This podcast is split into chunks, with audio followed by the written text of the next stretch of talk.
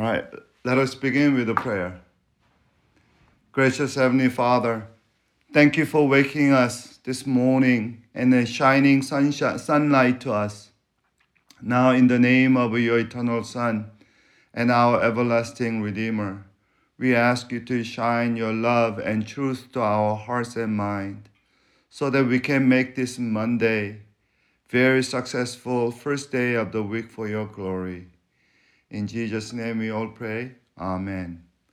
Let us read 2 Corinthians 5 16 to 21 for the last time.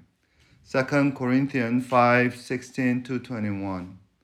So from now on, we regard no one from worldly point of view. Though we once regarded Christ in this way, we do so no longer. Therefore, if anyone is in Christ, the new creation has become the old has gone, the new is here. All this is from God, who reconciled us to himself through Christ and gave us the ministry of a reconciliation.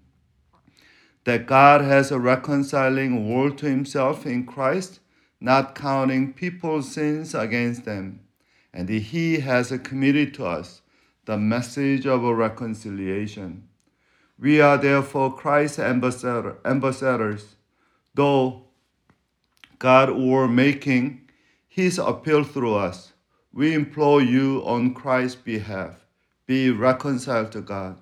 God made him who had no sin to be sin for us, so that in him we might become righteousness of God. Last time, we saw an important repetition from Apostle Paul.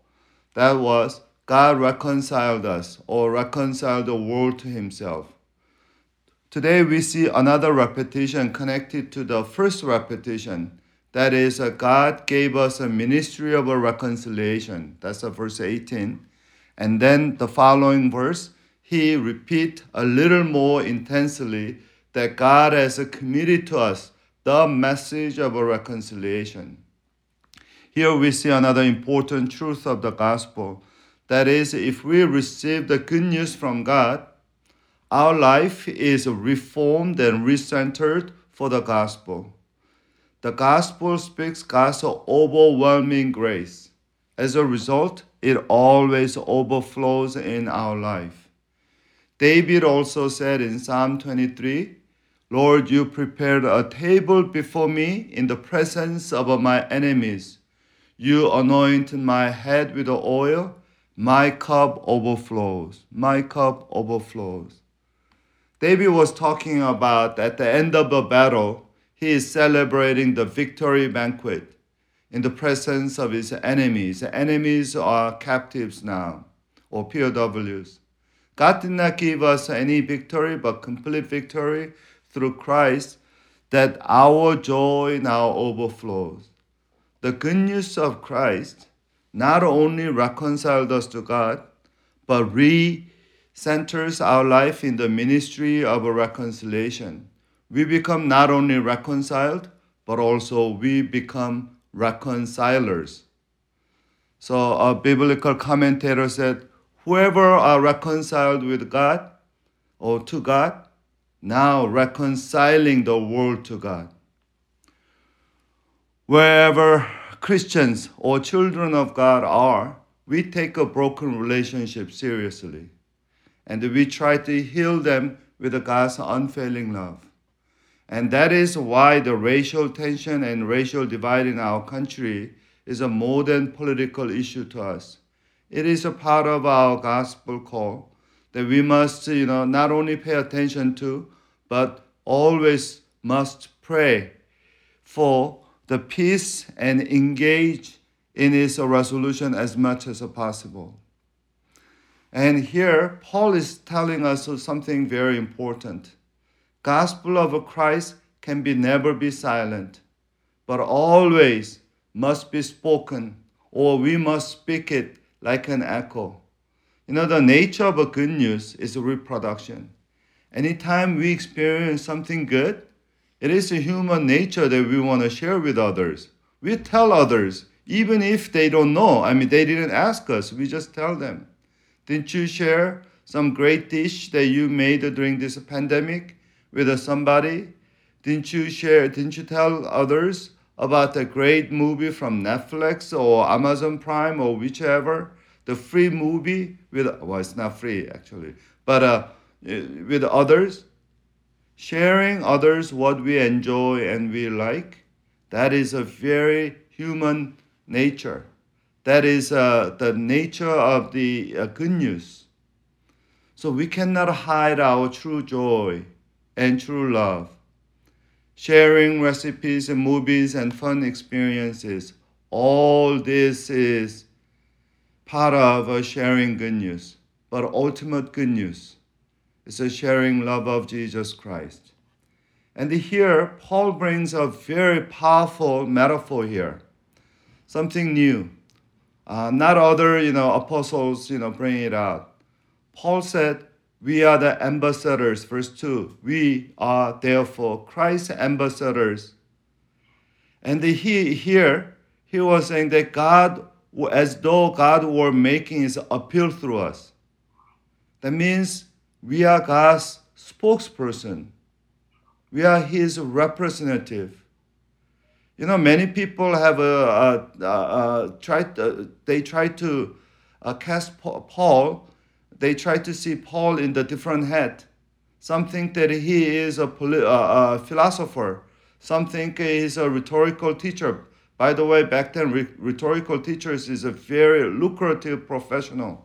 Augustine made a lot of money as a rhetorical teacher or tutor to rich people and their children because the oral culture, the ability to speak well is, is really, it's like going to a law school today.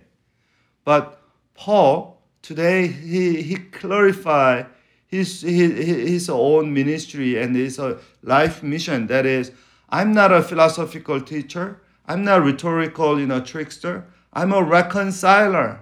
I'm a reconciler. And then here Paul said he is an ambassador of Christ. Ambassador in ancient world is well respected. And there is a, a few uh, uh, difference between the God's ambassadors and the human ambassadors in ancient world. First of all, the most the, the greatest difference is this. Ambassadors rarely, rarely mistreated. You mistreat the ambassador for one reason. You want to fight or engage the war with that country. You don't rarely, rarely uh, offend ambassadors from or emissaries from other country. But Paul said repeatedly in his letters, he was ambassadors of Christ in chain. He was he's probably the only chained ambassadors for from time to time, so many times. Mistreat, mistreatment is a common for ambassadors of Christ. That is one major difference. The other major difference is that the powerful nations, they usually don't send the ambassadors, they receive ambassadors. It is a weaker nation send ambassadors.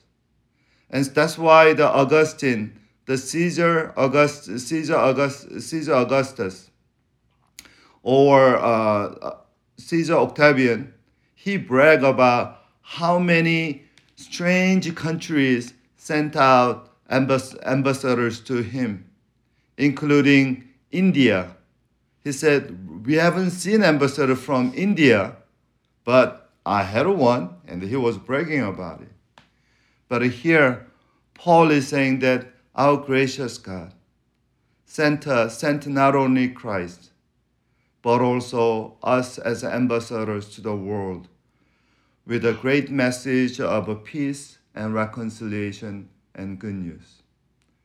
My the last you know reflection from today's passage is that he was saying, verse 21, God made him who had no sin to be a sin for us, so that in him we might become righteousness of God.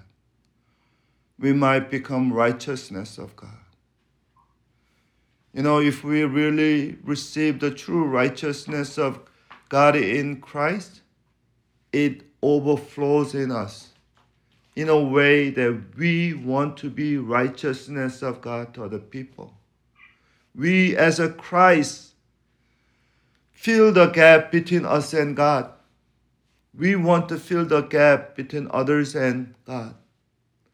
You know, our emphasis on BIP, reaching out to BIP, is not a church program. It is a gospel call. We want to be righteousness of God in words and deeds to people around us.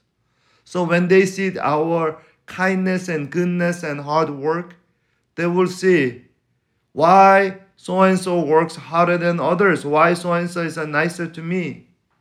And through that, we want them to see little bit of Christ in us. And when we speak about Christ, they can hear Christ with a good heart. Dear brothers and sisters, let us become a righteousness of God, not in our merit, but in the mercy of Christ for us. Let us pray. Gracious Heavenly Father, who are we that you not only saved us, but using us as your precious instrument for salvation of others? This is a most awesome privilege any human can have for eternity. Lord, as you called us your ambassadors, we ask you to really speak and uh, illustrate your love through each one of us, whether it's at home today, or whether it's at work or a street. We ask you to continue your work of a reconciliation your work of a new creation through each and every one of us, so that this Monday will not be just a hard day to start hard, just on a, a hard first day of the week, but first successful day for your glory and glory of your Son. In Jesus' name we pray. Amen.